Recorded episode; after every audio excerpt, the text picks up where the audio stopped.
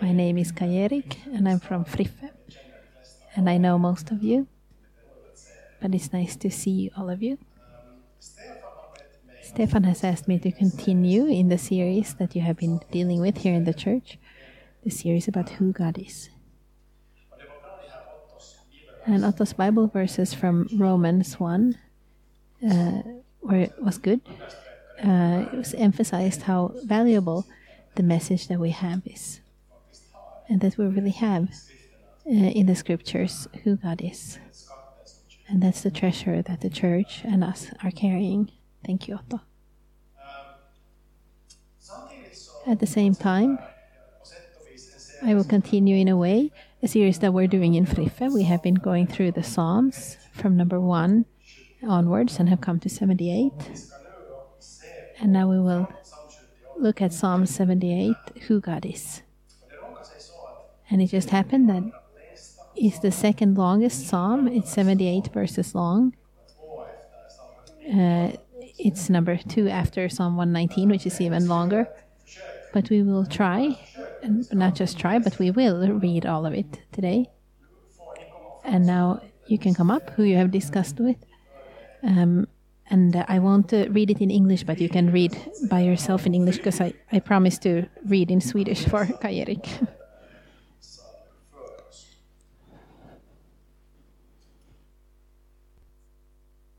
Psalm 78, the Psalm of Wisdom by Asaph.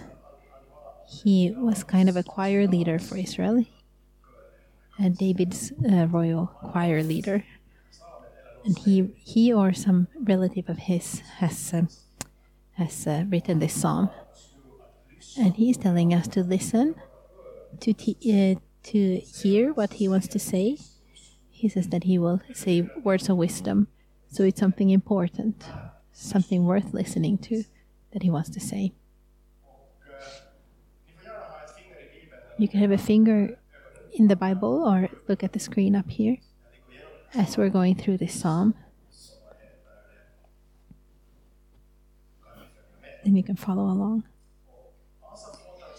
And Asaph is telling us that there's a lot of important truth from uh, from old times in this psalm. And we will focus on two things to try to understand what these truths are that he wants us to find in these words of wisdom. We have focused on, first of all, what God is like, what God is doing, and how he reacts. And secondly, how God's people react and what they do. You could think that it's kind of as a ping pong tennis match. Every now and then we look at what God is doing, and then we're looking at the people, and then God, and then the people, it goes back and forth. So we'll jump back and forth between the two sides as we're going through this psalm. As he points out that this is important things because it's something that you should be that should be understood and uh, and given to further generations. And he describes it as like he is also a link, and he wants to give um, what he has received to us and it's kind of like a when you're running um, with a what's it called a stick that you have when you when you run a race. Um, so you grab it and you move forward with it. And the background to all of this um, is he's go going through um, the history of Israel. It's like he's uh, doing a lesson of history to us, and he's sharing with us and telling us something through this history lesson. In verse 4, we find what he wants the next generation to understand. He says that he, we will praise the works of the Lord and his power and the wonders that he has done.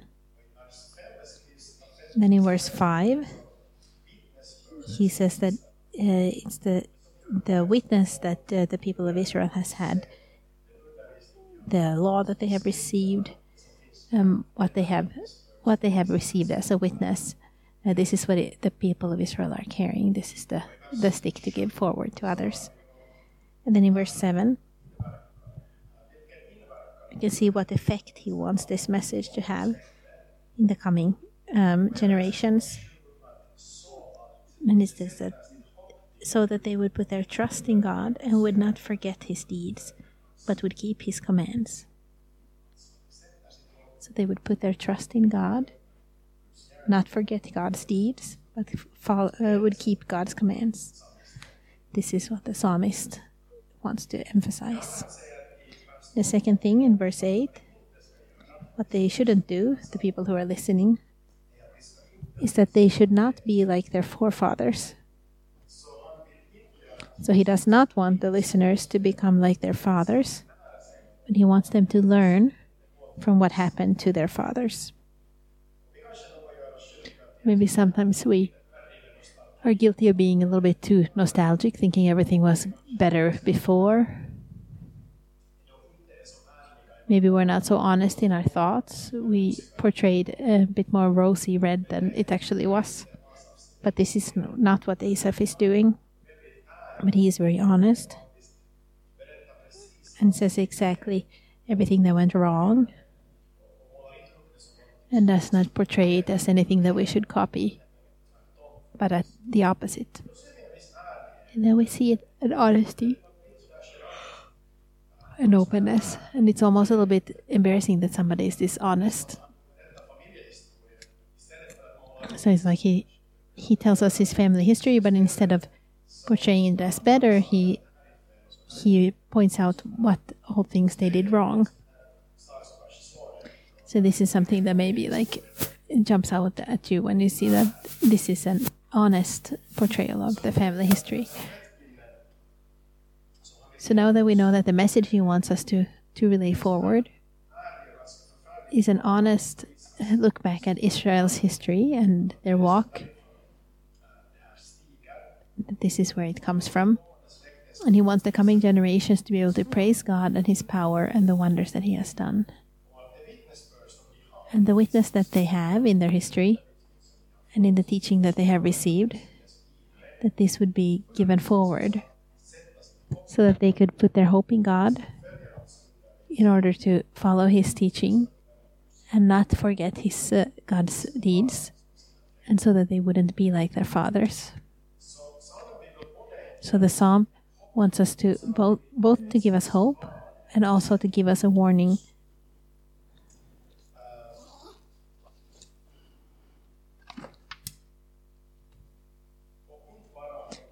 And not just to ourselves, but for us to give to other to coming generations.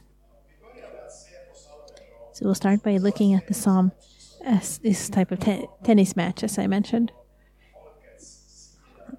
We'll jump to the side of the people and look at what it says about the people's reactions and about their wan- wanderings in history. Unfortunately, this is a truthful way of describing this because this is something we can read about in, in, in the books of Moses and the book of Judges and uh, and the first of Samuel and all over the Old Testament repeats this same the same formula, unfortunately. So you you knew this. Moses had already said this in the.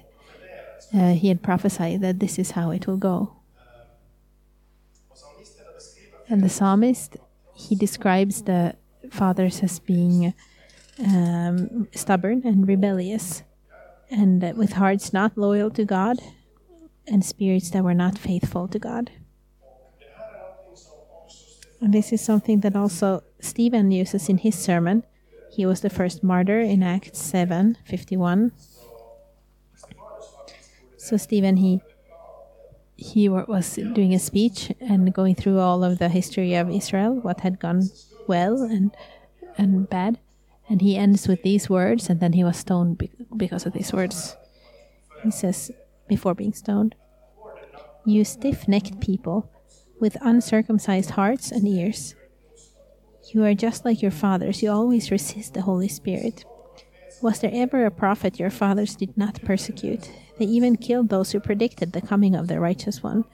And now you have betrayed and murdered him you who have received the law that was put into effect through angels but have not obeyed it. So, this is what Stephen witnessed about and was stoned for, and also the prophets before him in the Old Testament.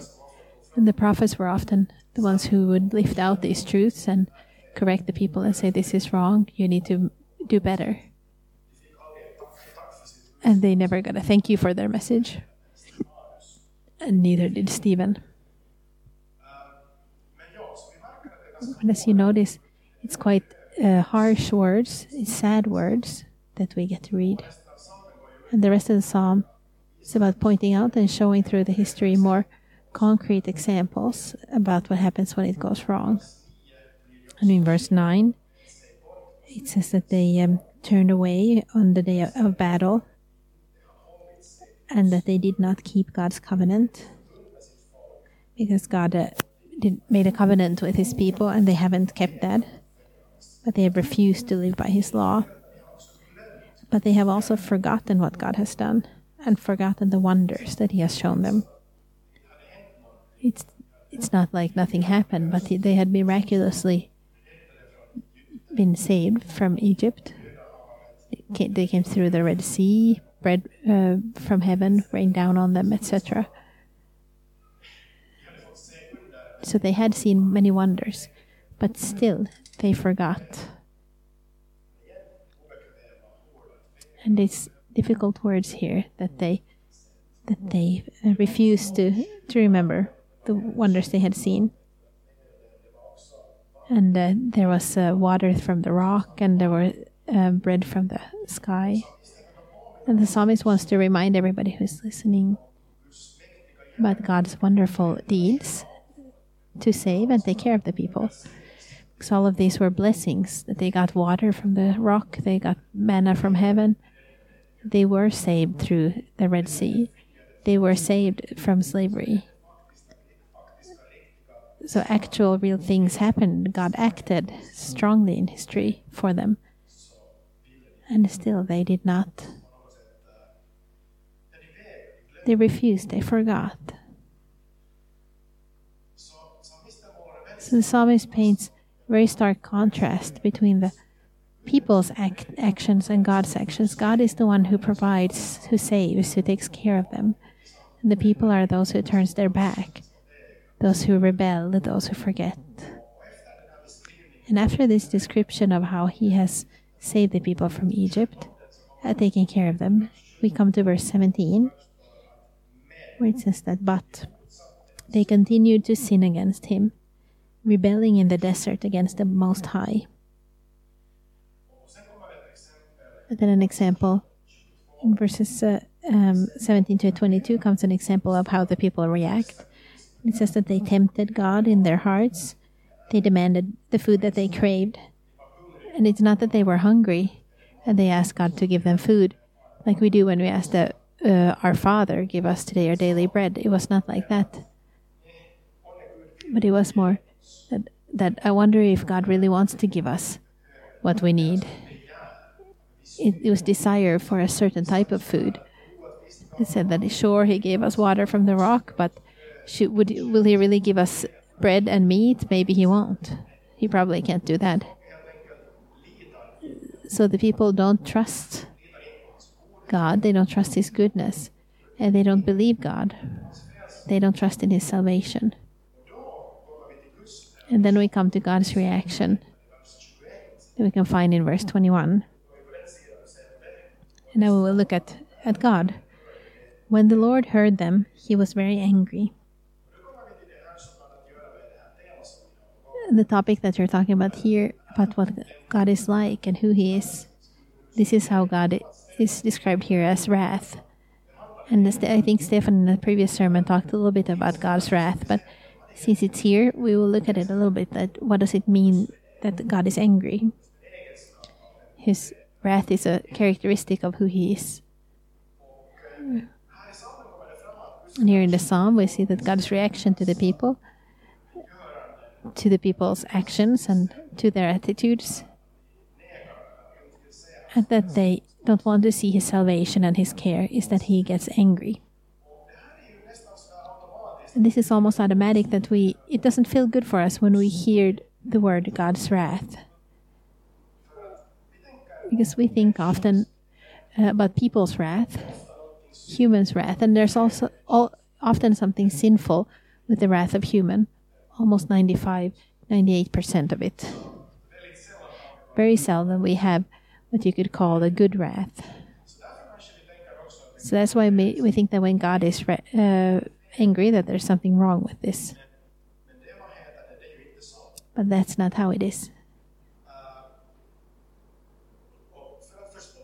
And to understand this, we need to go back to the beginning, the beginning of the Bible. See what is the whole context here. God created the world and humans, and everything was good. Man was created to God's image. But then men rebelled against God, turned their back on God, like Israel's the people of Israel is described here. And when they created, turns their back on the Creator, she becomes uh, God's enemy and falls under God's wrath. And then the logical reaction that God has to the people after uh, the fall is wrath. So, unfortunately, it's almost a default setting that we are under God's wrath. And God's wrath is a good and and the right way of, to react to sin to what's wrong.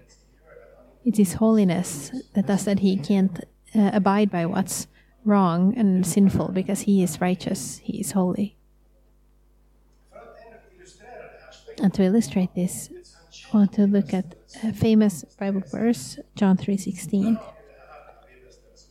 We have this wonderful uh, Bible verse that for so, God so loved the world that he gave his one and only Son, that whoever believes in him shall not perish but have eternal life. And that's a great Bible verse that declares God's willingness in the Father to give the Son in love. But it also says in verse 18, a little bit later, that whoever does not believe stands condemned already, because he has not believed in the name of God's one and only Son. So no other condemnation or judgment is needed here, but it's just a default that if you don't believe, you are already condemned. So this is to help us to understand God's actions here.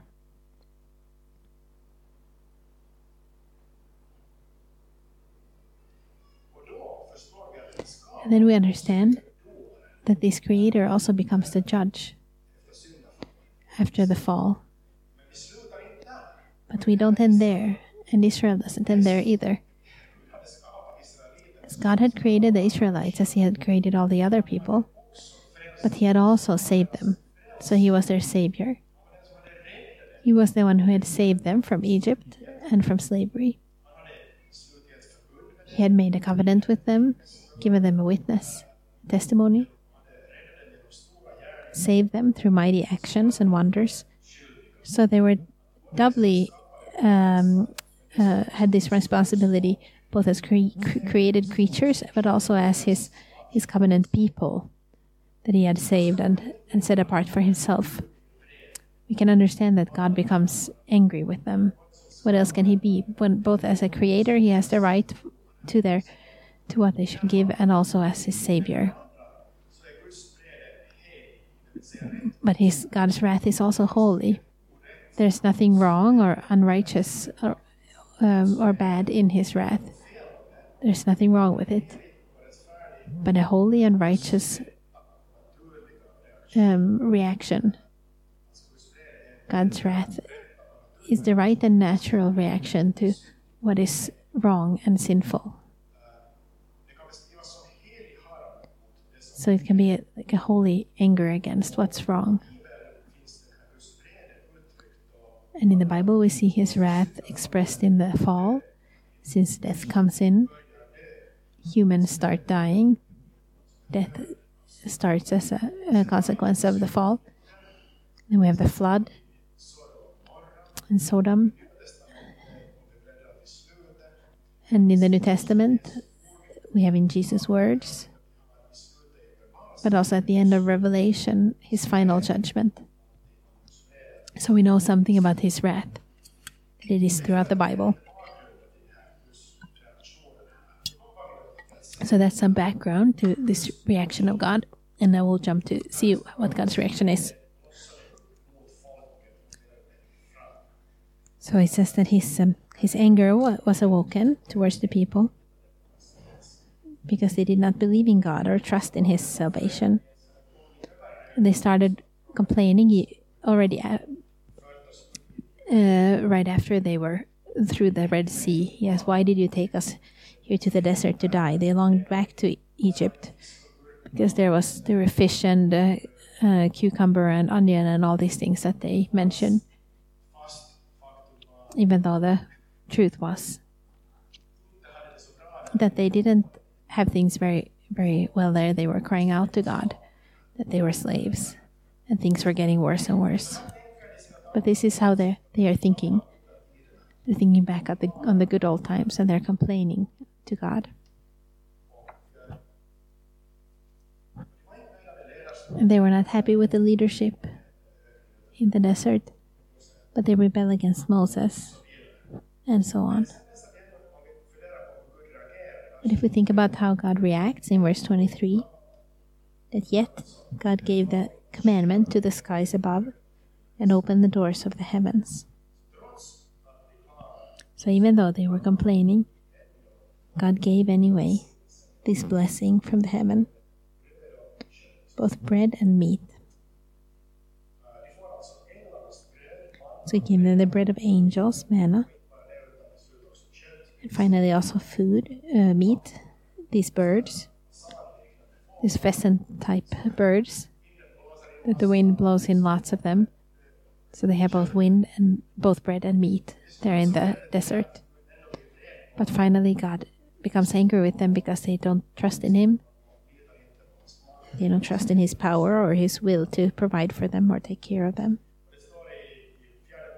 And He says in uh, uh, where, where it's describing this in in Numbers, it says that um, God's fire came and, burned up uh, some of the people in the camp. So it describes the holiness of God when it comes in contact with God's sinfulness, that one of them um, has to give, and God's holiness cannot move, but it's instead a sinful man who burns. So that's how it goes. But when we come back to the reaction of the people, how do they react now that God has this seriously showed their His holiness to them and punished them? What do the people do? If we go back to verse uh, 32, it said, In spite of all this, they kept on sinning. So it didn't even help that God so clearly showed his wrath. But they continued. And there's many places in the Old Testament that shows that God even killed them. They even die there.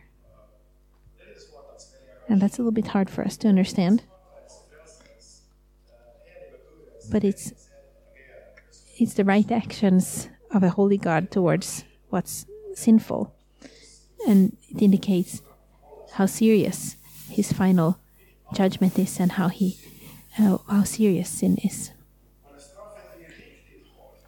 And when the punishment is really harsh, it seems that the people are actually understanding to, to that they should change. In verse 34 and 35. This is like the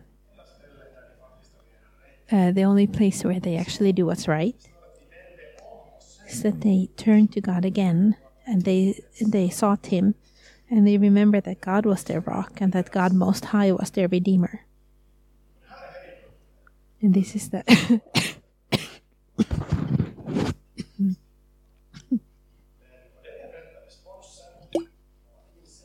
this is the right response and he realizes it.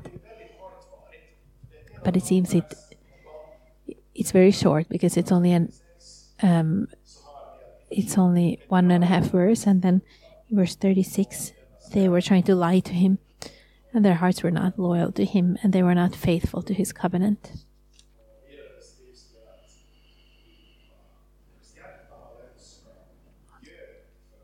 and their hearts were not true and they were lying to God. So they were shaken by God's punishment.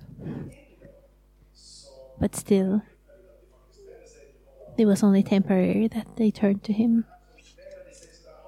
And they turned to Him like in halfway. And with their words, they say something, but their hearts are not there. And what does God do? If you look at now what God does, how He acts,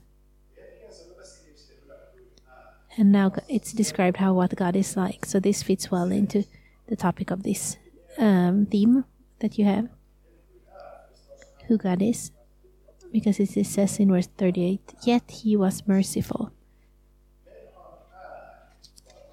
Yet he was merciful, he forgave their iniquities and did not destroy them. So here the psalmist declares what God is truly like, what he wants, and that he is merciful. And he restrains his anger so that they uh, do not die, all of them. And he remembers that they are just flesh.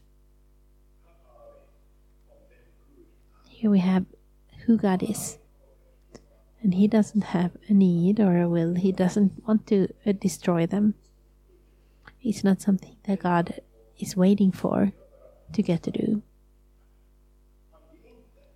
He does not want to destroy them. And we come to three passages in the text, a short um, summary in verse 40 to 43 about how they were tempting God. They did not remember that He saved them from, from the oppressors and that He did miracles and wonders and freed them from slavery. He didn't, they didn't remember. And then get to two examples from history. First, the ten, uh, um, ten uh, signs in Egypt and then when they came out of Egypt. And here we see a strong contrast between these these happenings: the ten plagues in Egypt, and then uh, Israel uh, Israel's exit from Egypt. So there's this contrast of what God reacts, what He does with Egypt Egyptians, and then what He did here with the Israelites. And then we see that over the Egyptians, he shows his wrath freely. He did not spare them from death, but he, he gave them ten plagues, and he killed all the firstborn things in Egypt. And what he did to the people of Israel, by contrast, he let them break break up like a he, um, he brought them like a flock. He led them like sheep through the desert. He guided them safely he took away their enemies, he gave them a country, and let them live there safely. Maybe you can think that now, now things worked out because now God made it so clear that He took so well care of them and they were His sheep. But no, unfortunately not. But we get to the reaction of the people again in verse 56. But they put God to the test and rebelled against the Most High. They did not keep his statutes. They were disloyal and faithless like their fathers, as unreliable as a faulty bow. And they angered him with their high places, and they aroused his jealousy with their idols.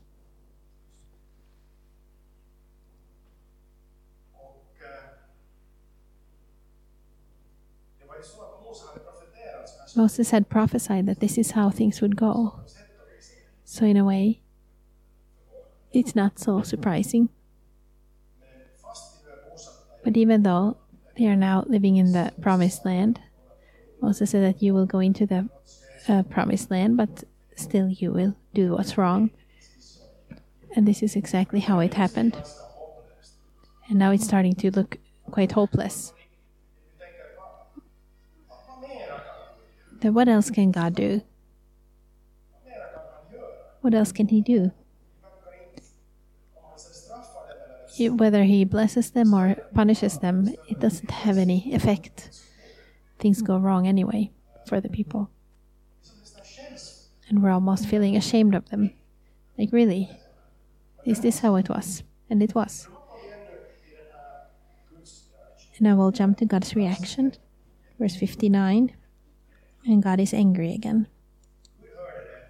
When God heard them, he was very angry. And now he was so angry that it says that he rejected Israel completely. He abandoned the temp- tab- tabernacle of Shiloh.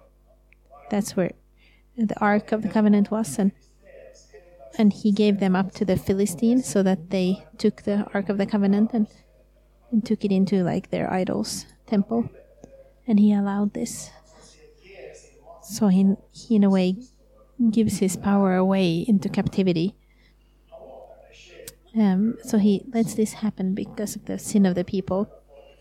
He says that he gave his people over to the sword.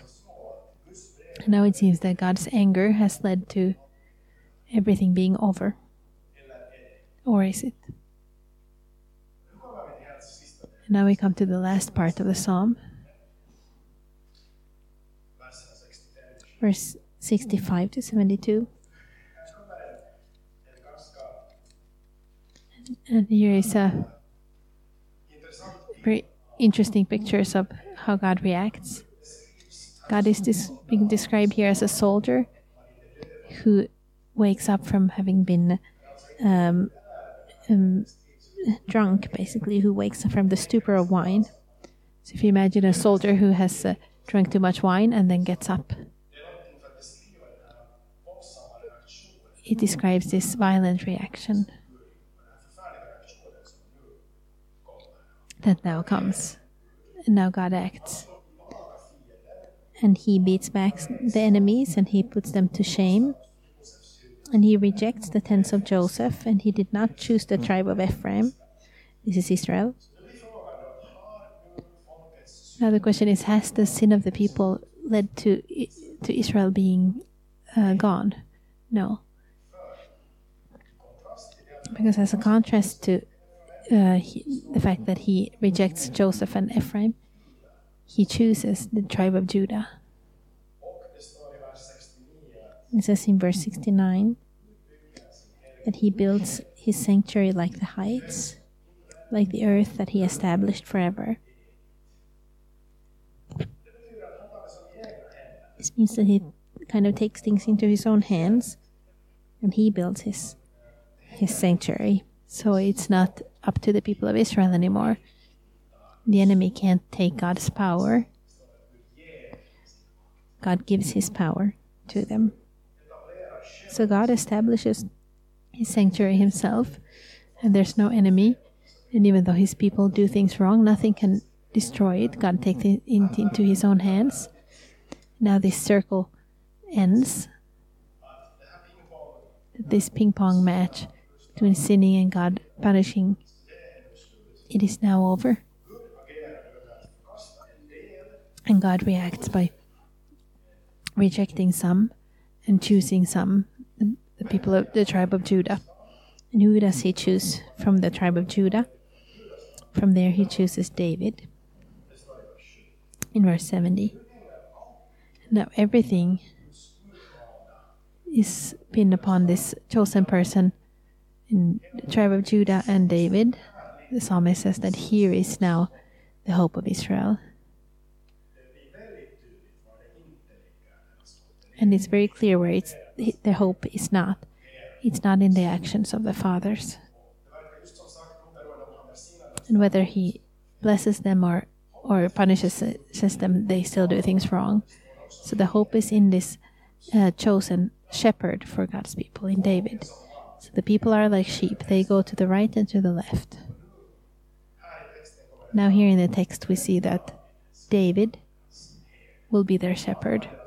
He was their shepherd with a clean heart and led them with a skillful hand. So he will lead them, and there is the hope for the people of Israel. And now we understand we who know that David was a good king, but he was not um, the perfect king. He did things wrong, and he was not the the final son of David. And we know more than the people who read this psalm for the first time how God would do. We know what it means that He chooses this the tribe of Judah and David. We know what this where this generation goes. If you read the first chapter in the New Testament, then it leads to Jesus.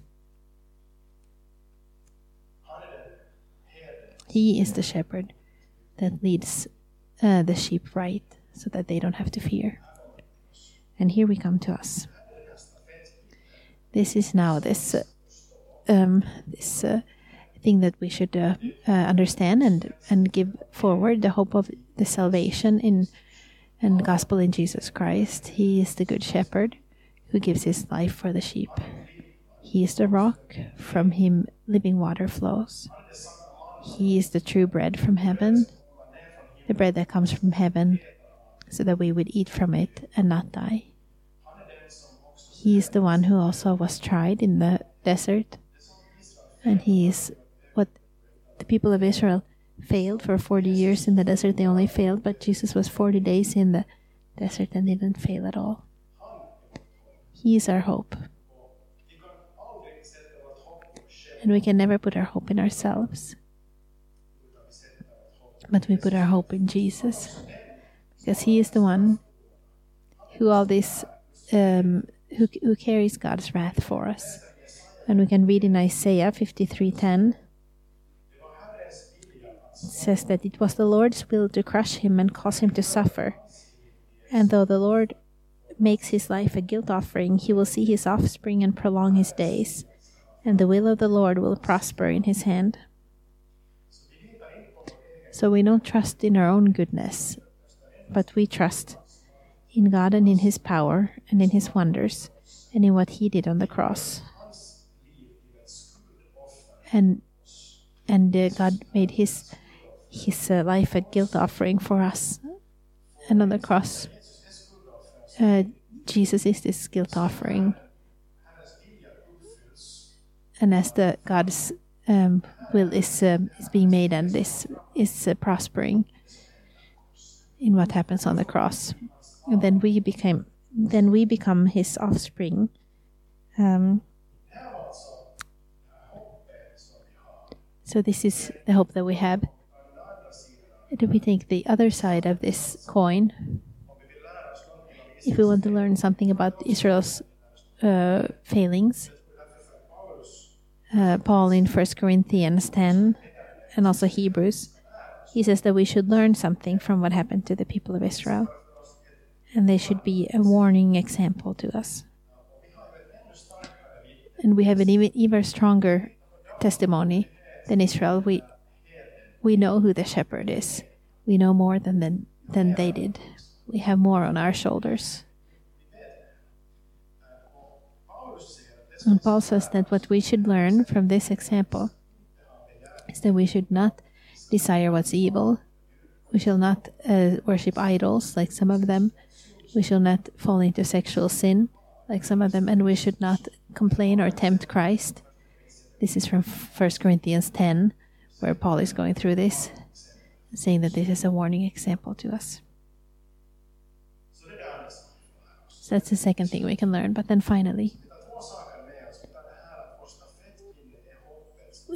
so so what we should what we have is that the, we have the hope of, of our salvation and the gospel of Jesus Christ, the Savior, the Good Shepherd. And that's the message that we want to give on to to our children and to coming generations. That Jesus was the one who took uh, the punishment for our sin on himself, and he forgives uh, our sins, and he gives his life for the sheep, and he takes care of his lambs.